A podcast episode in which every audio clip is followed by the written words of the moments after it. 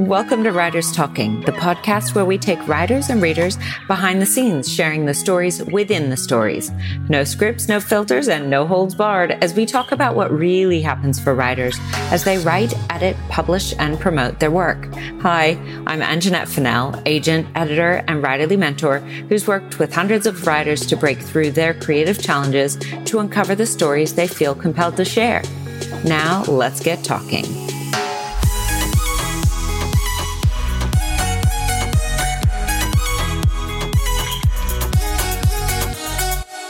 Alison Stuart began her writing career halfway up a tree in the school playground where she wrote her first unpublished historical romance. Today she is both an independent and traditionally published author who writes historical romances and short stories set in England and Australia and across different periods of history. She's best known for The Post Mistress and The Gold Miner's Sister, stories set in the Victorian goldfields in the 1870s. She also writes historical mysteries as A. M. Stuart, and her popular Harriet Gordon mystery series is set in Singapore in 1910. Now a full-time writer in her past life, Alison worked as a lawyer across a variety of disciplines, including the military and emergency services. She has lived in Africa and Singapore and, when circumstances permit, travels extensively, all for research, of course. She lives in Melbourne with her husband and one elderly cat and sincerely hopes that at least one of her four grandchildren will one day share her love of history. Sonya Bates is a Canadian writer who's made South Australia her home since 1997. As a speech pathologist, she has worked with children with communication difficulties for over 25 years and now enjoys sharing her knowledge with speech pathology students as a part-time placement educator. She started writing for children when her two girls were very young and has several published children's books. Her debut adult novel, Inheritance of Secrets, was shortlisted for the inaugural Banjo Prize in 2018 and for the Best Debut Crime Novel category of the Davitt Award in 2021. Welcome today to this podcast. I've got two really exciting authors. One is a returning author, which I always love. And we've got another new author today. Both of these authors have written in an area we haven't really jumped into much, specifically anyway, who they both write historical. But I might let each of them, in addition to the bios that you would have heard, talk to us a little bit about the different historicals they've written, whether it's historical mystery. I look, I'll be raising my hand. I just thought historical fiction. I wasn't really aware that we were even going more subgenre, but I absolutely love it. So, Alison, maybe you can tell us what different historicals have you written? oh, thanks. Look, historical fiction is a very broad church from uh, from the you know the the Thomas the Keneallys that won the historical fiction prize, you know, through to historical romance at the other end of the scale and, and all things in between. That's that's just sort of one slither of historical fiction. And then you throw in things that, uh, as I also write, with historical mysteries as well. So, uh, so yes, I write as Alison Stuart. I've written about eleven historical fiction novels set in different periods from the English Civil War through to World War One and covering Britain and, and Australia. And then also, I also write as A.M. Stuart, I write historical mysteries set in Singapore in 1910. So, mm. as I said, it's a very broad, a very broad church of, uh, of different subgenres and, and different, different expecta- reader expectations, I suppose is the best way to put it. Okay. I've got a little other question in mind that we'll, we'll get back to.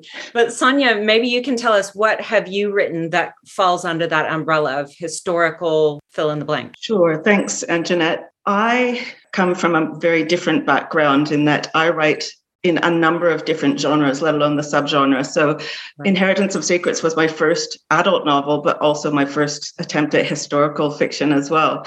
And it's actually, first and foremost, a thriller, and it's got the two timelines. So, it's got the contemporary timeline, and mm-hmm. then it's got a historical timeline set around World War II and just post World War II in both Europe and in Australia. So, that was something very new for me and a, a big leap from the children's fiction that I've I've been doing before. Okay. Wow. I mean, huge leap, I would say. And well done you, because I have to applaud every time an author, and I know from publishing perspective, strictly speaking, a lot of times a publisher might say, we want you to go this direction. And they love that, that one. But as a champion of the writer, I love to see writers expand and challenge themselves in these different genres based on what they're loving and mm. feeling, right? So it doesn't just have to be about, I've found a reader market and I'm going for that, but what feels fun. And I don't know a single writer who doesn't write. I mean, I'm sure it's true, but at least conceive of ideas for different ages and or in different genres right you don't have the same dream every night no no different different dreams and people have asked me you know, what I'm going to be writing next, and is mm. it going to be another historical or another, can you know, adult crime sort of thing? And it's really the story that takes me. And in the middle, I'm in the middle of writing a middle grade fantasy novel, having written a second adult one as well. You know, so I'm really going in different directions and just finding the characters that that grab me and the stories that grab me. Okay. Well, this isn't and I'll have to challenge myself to see if I can remember that question I had for you. It's still sort of here, Alison, but what I wanted to dive into, because you've got those 11 novels and you are writing historical, but in these different subgenres, it makes me think about research. And I'm really curious because I wonder how much time do you spend on actual research? Or is some of it like the story comes to you and maybe you know a little bit about it. Do you spend a lot of time doing research before you write? Do you research while writing concurrently? Do you how do how do you decide and how do you know if the story does the story tell you oh i'm a romance or sorry, I'm a mystery, so I'm head, headed to Singapore. I'm actually going to backtrack to what we what you were talking about before, and that, that's about you know how how do as a writer how do you jump around and try yes. different things, and my first few books were set exclusively in the English Civil War because that was my passion period has been all my life really. And so so actually writing books set in the English Civil War is quite a doddle really from the point of view of research. But I mean the definition of madness is to go on doing the same thing and expect a different result. And much as I had a small and loyal readership of my English Civil War novels it was obvious that English Civil War was never going to be the next regency. And so I sort of started casting around for different ways I could I could write in different different periods I could write in, and I went to a workshop in uh, one of the American RWA conferences about about reinventing yourself and about finding different ways of sort of, uh, of, of writing. And the one thing that really stuck, the light bulb moment I had was to understand that every writer has a core story, yeah. and and that and, and once you understand what your core story is, it actually doesn't matter that you're going to set your book in the English Civil War or in 3020 you know it's it, it, you're still writing a story that's true to yourself and and is true to your own voice which i thought was a really interesting way of looking at it and once i'd sort of kind of got that got that uh, that then then i was happy to explore for example writing stories set in the uh, victorian goldfields in the 1870s mm. now you'd think writing something set in my own backyard in, comparatively modern times would, would be easy. Frankly, would rather write a book set in the English Civil War because the research is huge. But to actually answer your question is story characters come to me first, but I do try and hang my stories on reality and on actual events that happened. So I do sort of cast around looking for something that was contemporaneous that, that speaks to me that I think, well, actually that that is a situation I can imagine characters reacting to, mm. characters being being in. So, for example, um, with the Gold Miner's Sister, which was the second in the Maidens Creek books, that that was around a, a mine disaster. Now, if you know about the Creswick mine disaster, that uh, that jumped out at me immediately as being something that I would like to sort of include in the story. So, so that sort of gives me the hanger to hang the story on. If that is, and then I go from there. As for well, you can spend your life in research and never never actually write exactly. a story. So I, I do try and be a little bit disciplined with myself with first drafts and at least get the first draft down. And if I think there's some major major thing that needs researching, I might do a very quick sort of afternoon quick zip through Wikipedia to have a look at it. But if it's just something really silly, I'll just make a note of it because I use Scrivener. I just make a note on the side, you know, research whether women were carrying handbags in 1870, you know, that sort that sort yeah. of plot point. And it may well be when I go back for the revisions I no longer even need to know that particular point. But yes, I could spend hours and hours chasing down rabbit holes of research. Wonderful way to procrastinate, but doesn't get. exactly. yeah. Well, that was going to be one of the questions.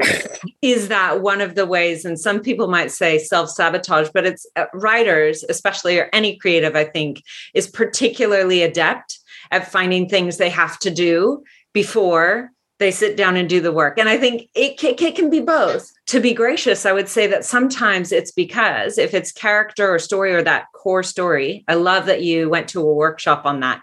I phrase it a little differently, but it's that same concept that we have to see through a particular theme or challenge until we're no longer obsessed with that. And you're hmm. right. Mm. The vehicle that we take to get there could be a spaceship or it could be a rowboat or it could be a i'm not sure. Yeah like a, a horse-drawn carriage. But that same issue is coming up again and again and you get to d- maybe delight yourself with how they choose to get there. But when you are doing research there is that difference between am I just procrastinating sitting down at the page or am I waiting for some of these little things to sort of shift in my mm-hmm. mind? Right. So it's not, I would just give that little note to most writers. Every time you're not sitting down and doing the writing isn't you avoiding it. Sometimes there's a process to it. So yeah walking and moving or cleaning, God help you. If that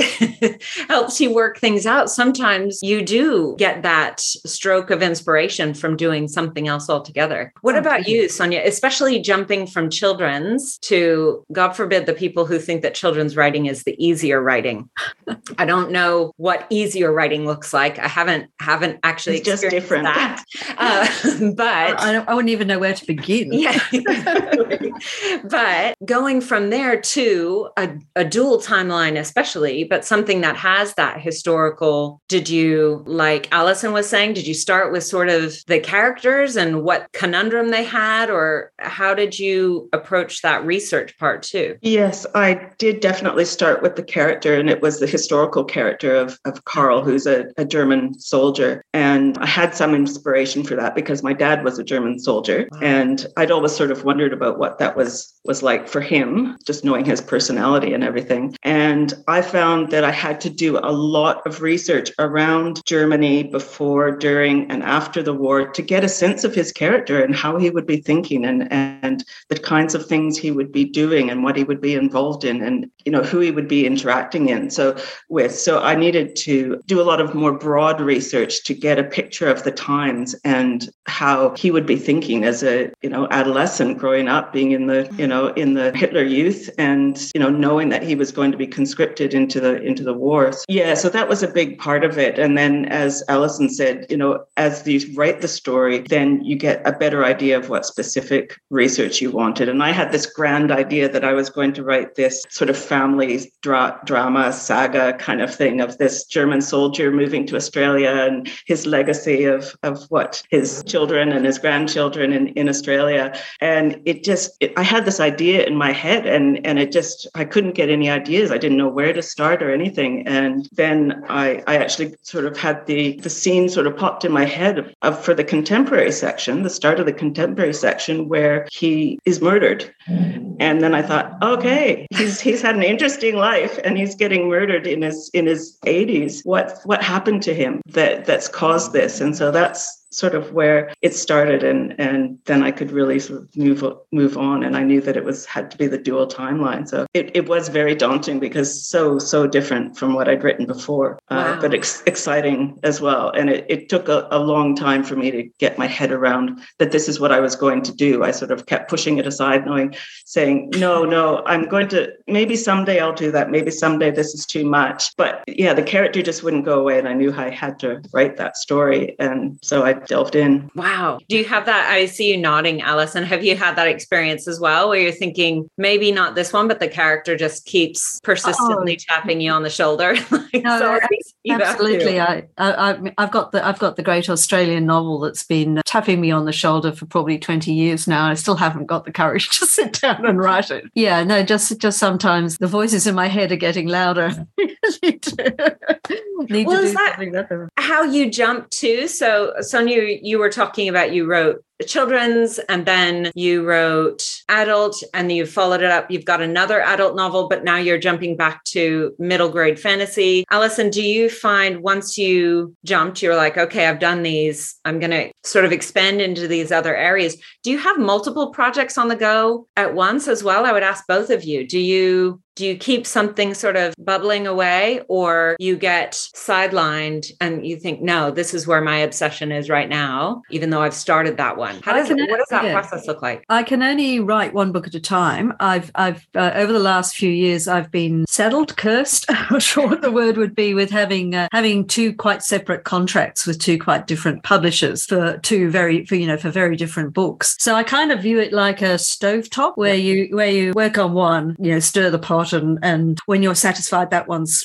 you know you've got a, a, first draft of that one move it to the back of the stove and then pull in the next one and, and work on that one till at first draft which instead you circle the other one back again which is not an ideal way of working but it does at least i think you have to allow time for to carry on the food metaphor, to, for stories to set. Yeah. Um, you need time between drafts to sort of let your own brain settle and let your own thoughts settle, and you'll come back to it with with cold, those cold hard eyes that you need for the revisions and the edits and all the rest of it. But actually working on you know i'm going to work on this story this morning and that story this afternoon doesn't doesn't work for me may do for some other people, but I'm very monogamous with my books, one at a time. serial monogamous. I was yeah, going to say, look, every writer's experience of their process, I have to honor what they feel above what feels best. But in fact, Alison, what you're describing is what I would tell most writers who want or aspire to be a full time author. The only way to be able to write at any given time, because the publishing process takes, has multiple steps as well, right? You write the first draft draft and then you have to let it set for a bit. And I say, at least four weeks, please.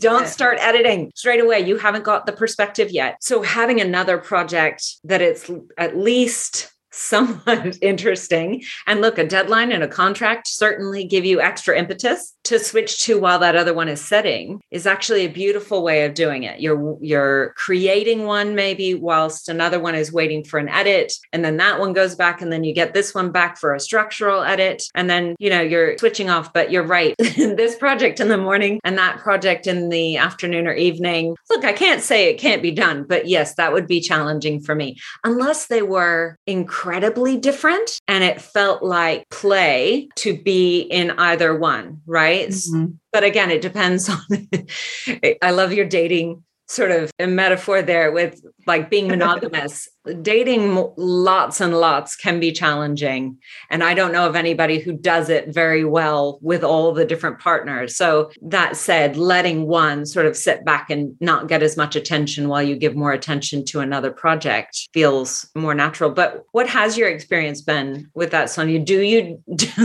do you serial date in the same day? Do you change projects or is it virtually one at a time? It's virtually one at a time. I can't go from one story to another within the same day. Absolutely not. In fact, I had trouble um, starting writing the first draft of my second adult novel when I was doing the promotion for Inheritance mm-hmm. because I had to have that at the top of my mind so that I could talk about it and and answer people's questions with some sense of you know logic and uh, applying to the story. And when I'm writing a first draft, when I'm editing, I'm completely in those characters' heads, not the other ones. So I would do something similar to what Alison is saying in writing a first draft, putting it aside, and then working on something different. And that's where I find going from adult to children's really, really helpful because it is so different. And especially something like children's fantasy or children's science fiction or something. I can put it away for a few months while I write a first draft of that children's novel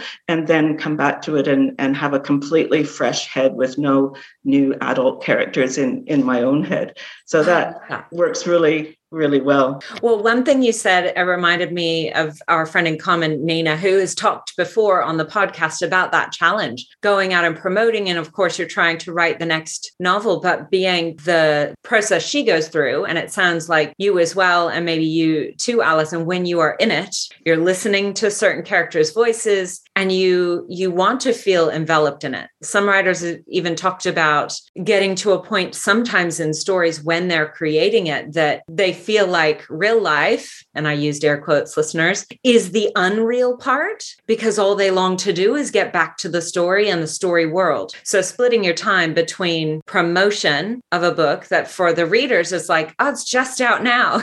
but for you, and I have heard other interviews where authors do talk about it, and I'm sure we see that in entertainment as well. People promoting a movie or a television show, and they're like, I'm long past. How do I get back to my excitement and that obsessive energy? energy and then go back home and try to uh, shut off that world, go turn this world on? I think the worst and most disruptive moment is uh, when you are deep deep in a, a, a new project and then the edits arrive for the last project that you you handed in like six months ago and you really have to pull yourself out of out of one project back into this other world that you've left behind and look at commas and questions uh, and, and i mean and that nobody nobody tells an author before uh, before they become published how much time you spend on on, on edits particularly with traditional publishers. Mm-hmm. and then of course you hand that book back to the publisher and then you've got to read yourself back into the book that you've been working on.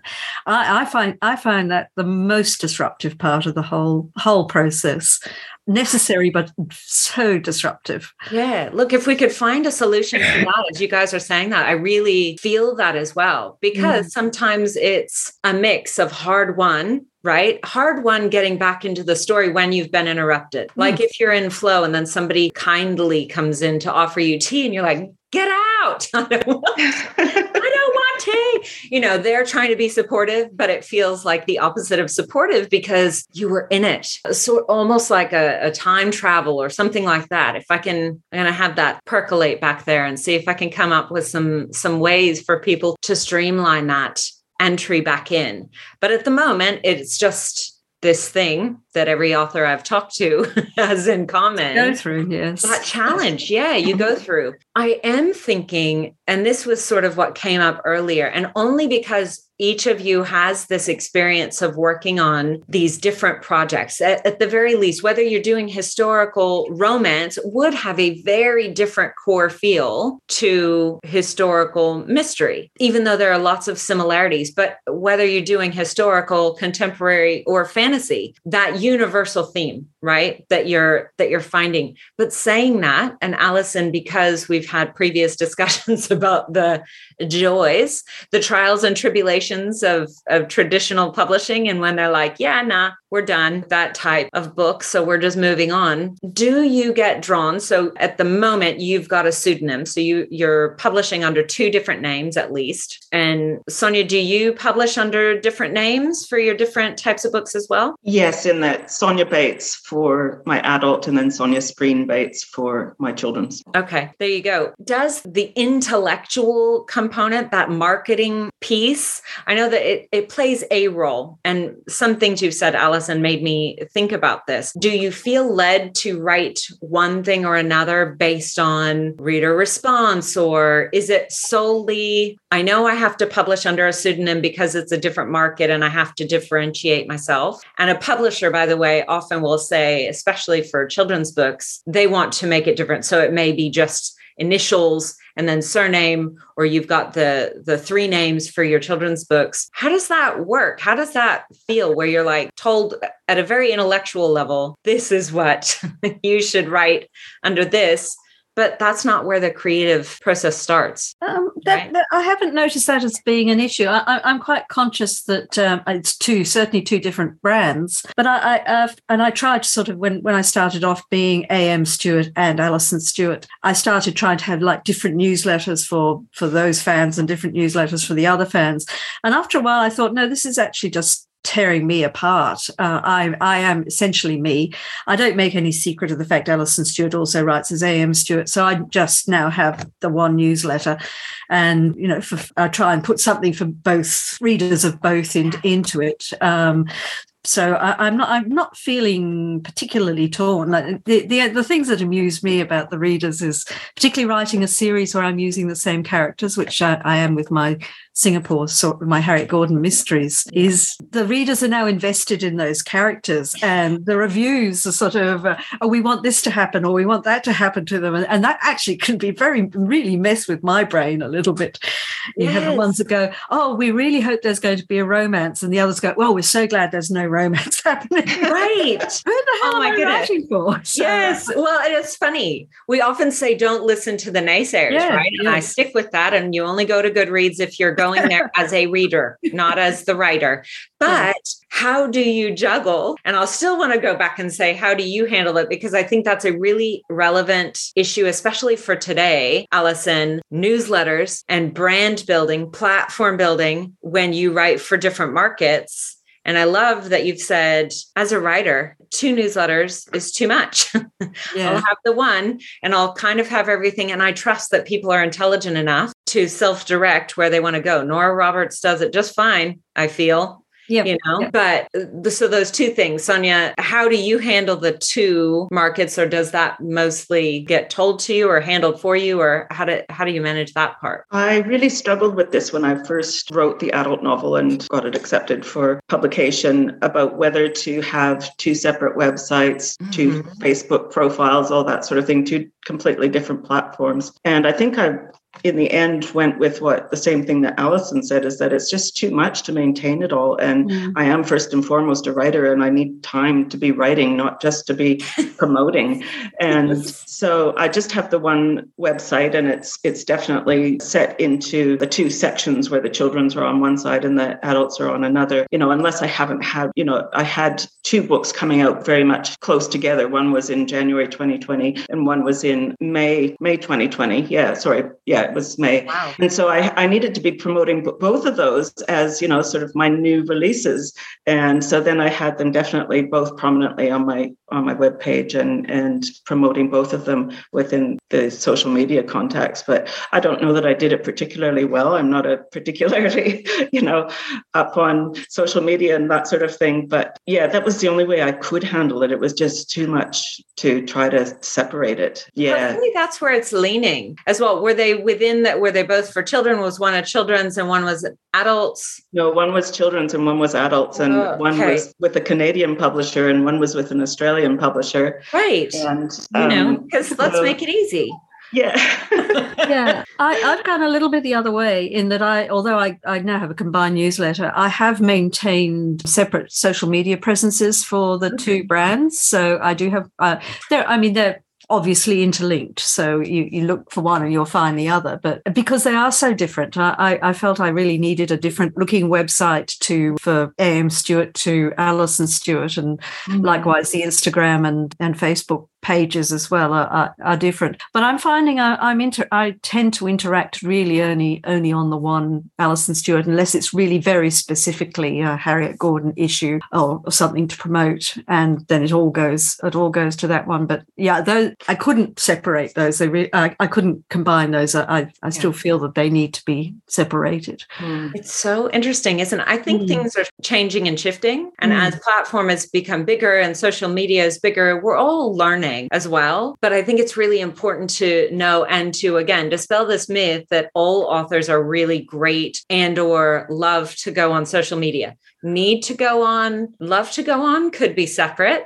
Um, and constantly saying, "What do I? What do I do? What am I supposed to say? What am I supposed mm. to share?" I just want to go back and write my stories. So finding that balance where you're being authentically you which is honestly what readers like as well. But this leads me back to that, what you were saying, Alison. And this is where I'll get Sonya to weigh in too, because it would be different having different, vastly different readerships Although, if you get the adults, I have a, a sinking suspicion they like your writing and they've got kids. Guess what? The kids are going to be getting for presents and, and books to read, which I, I can appreciate. But what happens when you hear conflicting things? So, we're kind of going back to your creative process and how much you let positive feedback, but almost not prescriptive, but they want something, right? Because they're going to want different things. It's like five editors, or rather say five agents, you would get five different sets of feedback. Love this, hate this. And then the other one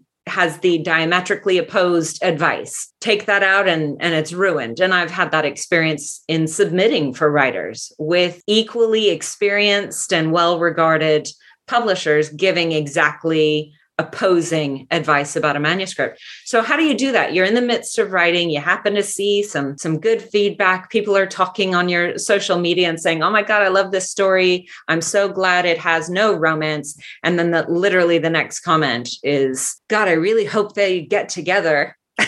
and then but you're you're in the middle of writing maybe the next story. How do you do, how do you handle competing positive feedback when it comes to creating? Do you just tune it out? I think i'm now old enough and experienced enough that I can tune it out. And I think probably for my first few books, fortunately, social media hadn't been invented. So. you, got, a little bit. Oh yes, the good old the good old days, uh, and certainly Goodreads hadn't been invented. Yeah, look, I, I, think I can tune it out now. It's you know, it's my sandpit, my rules. I know I'm not going to please everybody. Where I struggle is writing stories set in colonial Singapore, where I'm dealing with the sensitivities around diversity and that non-Anglo characters and that. That's that's where it tends to get get into my head a little bit. And oh my God, you know, I'm, who am I going to who am I going to offend here, or how am I not going to offend people? And, and when I'm writing in this set in this period where which was basically offensive, so uh, I was going to say you kind of going to fall into um, something. That's probably the only area I really I really, really struggle in, and and try. I really have to trust my instinct and the good judge. I haven't had a lot of problems with editors disagreeing with what I've written. Generally, in fact, universally, the feedback I've had from editors has always been brilliant, really good, and I'm being very happy with it. But yes, it is that that one particular issue does is the one that gets under my skin and and really causes me to doubt what I'm doing. Yeah, it's hard to be true to the period and to put your own you know sort of morals aside to to be able to portray them as they would have been portrayed back then while not you know overtly offending people mm. i was going to ask you how you handled that because you were talking about Germany in a very volatile time. And, you know, us being children or even grandchildren of people who were there. Did either of you, have either of you ever had a sensitivity reader or anything like that to, to take you through that? Or did you do what you were saying, Alison? You write it and then you send it to the editors, and then they will likely potentially flag anything that feels outside of the scope of yeah I, have I've been quite lucky. The editor the editors have have not held back if they felt that I have overstepped a mark. I, for example the second Harriet Gordon story I actually had to change the murderer oh, slightly slightly alarming. So if people have, have trouble guessing who the murderer is in Revenge in Rubies that's a very good reason for that. Yes yeah, so so that's uh, that's difficult and have kind of struggled with that one to be honest mm. And what about you, Sonya? Um, I didn't. I haven't had a sensitivity reader. And in terms of World War II and it being set in Germany and from the perspective of a German soldier, I did find in in my research that there were so many different attitudes of the German people, and I tried to portray mm. a broad range of them within my characters, so that it wasn't. That I wasn't denying that there were people there that were very strongly Nazi and believed in what Hitler was saying, but I didn't. You know it went all the way over to the other extreme of people that were totally against him and spoke out and paid the consequences for that and were sent to concentration camps or, or whatever. And then all those variations of people in between that didn't want to break the rules were, you know, sort of went along with things, weren't brave enough to speak out, questioned it a little bit. But, you know, so there was, there was, I tried to just portray that in the, the variation of, of views that, that the German people had at, at that time. I think it's really reflective of now. Yeah, just right? to ju- just to jump onto a little bit of what Sonya was saying there, I think what we what we forget is there are good and bad in every era mm-hmm. and every level of society. And I certainly know from writing, from what I see now, how I see colonial Britons portrayed, say, in, in on television or in the media. You know, you'd think they were universally awful, which they weren't. I mean, they were, as you say, you know, there were the good ones and there were the really real stinkers. But so again, what I, I try to do, what you do, is is try and sort of have that balance within within the stories that tries to show that both sides of the story that they're, they're you know you can't just dismiss well all Britons were bad colonizers were bad when they when they really weren't. And sorry, just to get back to the sensitivity reading um, question, I'm publishing the fourth Harriet Gordon on my own, and that's that's a bit more challenging because I'm not going to have that editor behind me. So I am actually considering a sensitivity reader for this particular book. So that's going to be really interesting. Be interesting. Yeah, yeah, I would love to have you come back and and tell us what that process is like as well. Yeah, I think, I'm very I'm very nervous about yeah. it. So well, maybe I'm only just starting to think it through. So well, I think we can only ever start from where we are, right? Mm. And so you're writing. Eh, we can't say the truth. The truth as we know it the, the experience, the story it, yeah. as it comes to you, and then making those changes as you get reflections or people sharing with you things we could not know. I think we're only in danger if ever we take the stance that no, that's how it is. I've said it that, or the characters told me, and therefore, those are the writers that I would worry about because, of course, then you are really blocking out. And even if we say and believe that characters are entities outside and then they are being channeled or whatever, ultimately, nobody's going to sue the ethereal sort of entity outside of you, but they can sue you, or they can cancel you, or they can make your life hard. But I think all the writers that I talk to are very open and say, saying, I was inspired. I have these characters, whether they're unreliable or they seem reliable, having a sensitivity reader in addition even to an editor can be really important, especially if you recognize that your lived experience is so far away. I think we are in trouble if we go down that path. And I know there's a lot of conversation about this. I believe in own voices and I believe that part of creativity is expanding and we can't know if we only ever literally write what we have lived. That would preclude you from writing historical historical anything, right? Mm. You didn't live then. No one would be able to write historical anything.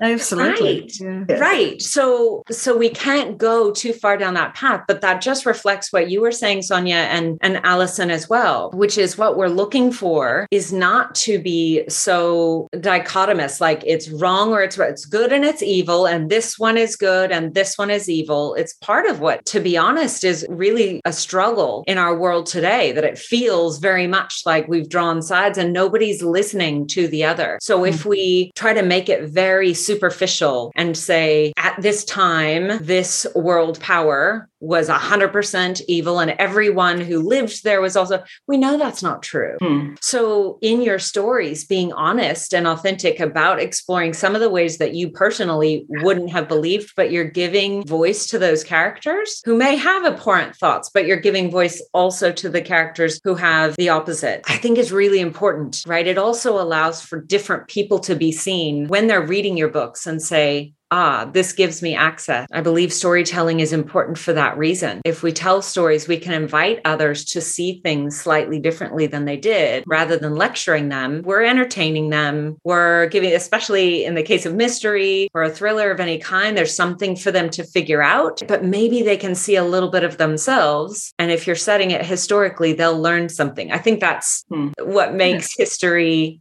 interesting. I did have a high school teacher where one of our, our required reading was, uh, surely it wasn't Sidney Sheldon, but it was definitely a historical uh, sort of family saga. And I thought that's a really good way of engaging new readers, whether you're saying they're younger or adult, into looking at different parts of the world or mm. different sides of especially the British colonialism in the different parts of the world too. Really tough, especially in Asia, I think. Yeah. You know, you raise um, you raise a really interesting point there, and that's to do with our moral resp- uh, as writers moral responsibility for historical accuracy because readers do learn their history from the books that they read. And mm-hmm. you know, I, I, I cite the example of the book I read set in Melbourne in the 1830s that bore absolutely no relationship to Melbourne in the 1830s.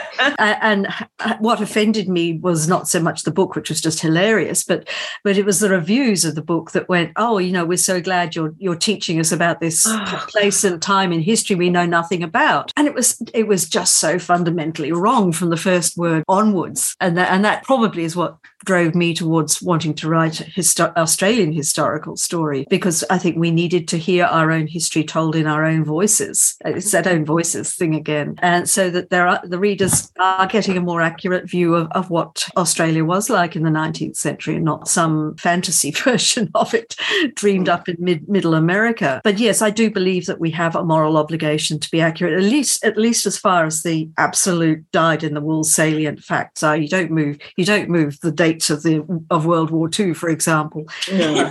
you might, you know, if you are going to play with dates, then you tell the you tell the readers this is what you've done. My current yes. story, I'm based on a, um, a, an actual historical murder that took place, and it suits me to move it forward six months so it fits in with the timeline of my characters. But I'll go into that in great detail in the in the author's notes at the end, so that uh, nobody comes back at me and says, "Oh, but that that happened in April the following year, not in December." yes. Mm-hmm. which which can happen. So I mean that that's that's my the my theory of it that there is this moral obligation to be accurate and where you cut where you choose not to be accurate because we're not writing nonfiction. We are writing fiction. We make stuff up, but we tell we tell the readers when we're doing that. But you must do that, right? What do you yeah. think, Sonya? I was really concerned about authenticity when I started writing a historical novel and not having ever done it before. I was really concerned that I wouldn't be able to make it really authentic and and to to be accurate with the historical details. And and I found really early in the piece when I started out that you make assumptions about really basic things that aren't true. So, for instance, I wrote a scene where the two men are in a, a room in Stuttgart after the war. And I said that there was, I was describing the room and I said that there was a double bed in there. And I sent it to my dad. And because he was reading some of the early chapters for me, and he said, Oh, no, no, no. He said, We didn't have double beds in Germany. He said it would, would have been two beds pushed together, two single beds pushed together. And right then I went, Okay, I can't make an assumption about anything. That, that was something something that to me, growing up in Canada, living in Australia, having traveled a little bit around the world, I just assumed that everybody had single beds and double beds, and that was it. But they didn't have that, and especially not back there. And now, having traveled to, to Europe and to Germany since then, yes, it was two beds pushed together, even, yes. even now. Yeah, yeah so, even now, yes. Yes. Well, what yeah. I love is number one, so may not have a sensitivity reader, but definitely had someone reading along the way mm-hmm. that could give you that feedback. And we needn't beat ourselves up for those things. But Alison, you'd said right at the beginning, and I love this, you would make a note. And so whether you thought of the note or it came back because of feedback from your dad, just those things that give us that reminder, double check because we have this moral responsibility of writing as correctly as we can, knowing, right? I'm, you know, it's a made up story, but it's placed somewhere that was real. Yes. And I want to keep to that. I always say that the magic is in the details. And so when you get that magical truth, I'm gutted. We always seem to come to just a certain time and we're really getting into the good stuff with the conversation. We could go on forever, but I would love to have both of you on again. And I would especially love diving in a little bit more to these conversations about what we can do as writers and what is that line, whether we're, we're writing historical or even fantasy. I think a lot of people think fantasy means you can throw out all the rules, but that's not the truth truth. Not at all. How do you balance what you create with what we know? Because that is going to be tied all the way back to that core message, that core theme that you feel compelled to share, maybe with a slightly different audience, but the truth is, it's going to be something that means something to you, which is why you're diving into it and pouring so much time and mm-hmm. energy into having conversations with characters that come and tap you on the shoulder. But for this moment, this episode, I want to thank you so much for giving us a little bit more insight into what it's like for somebody who dives into historical, whether it's the umbrella historical fiction or whether it's dual timeline, mystery or romance. I love all of it. Everyone who's listening, please check out the show notes so you can can check out all of their books. And if you are buying books for children, definitely check out Sonya's children's books as well. If you like mysteries or romance, dive in. I know we've got some new books that have come out recently, and hopefully I'll talk to both of you when your next book is launched and we can chat a little bit more about what each of those is about. But for now, thank you so much for joining us on Writers Talking. Thank you for having us. Thanks. Thank you so much.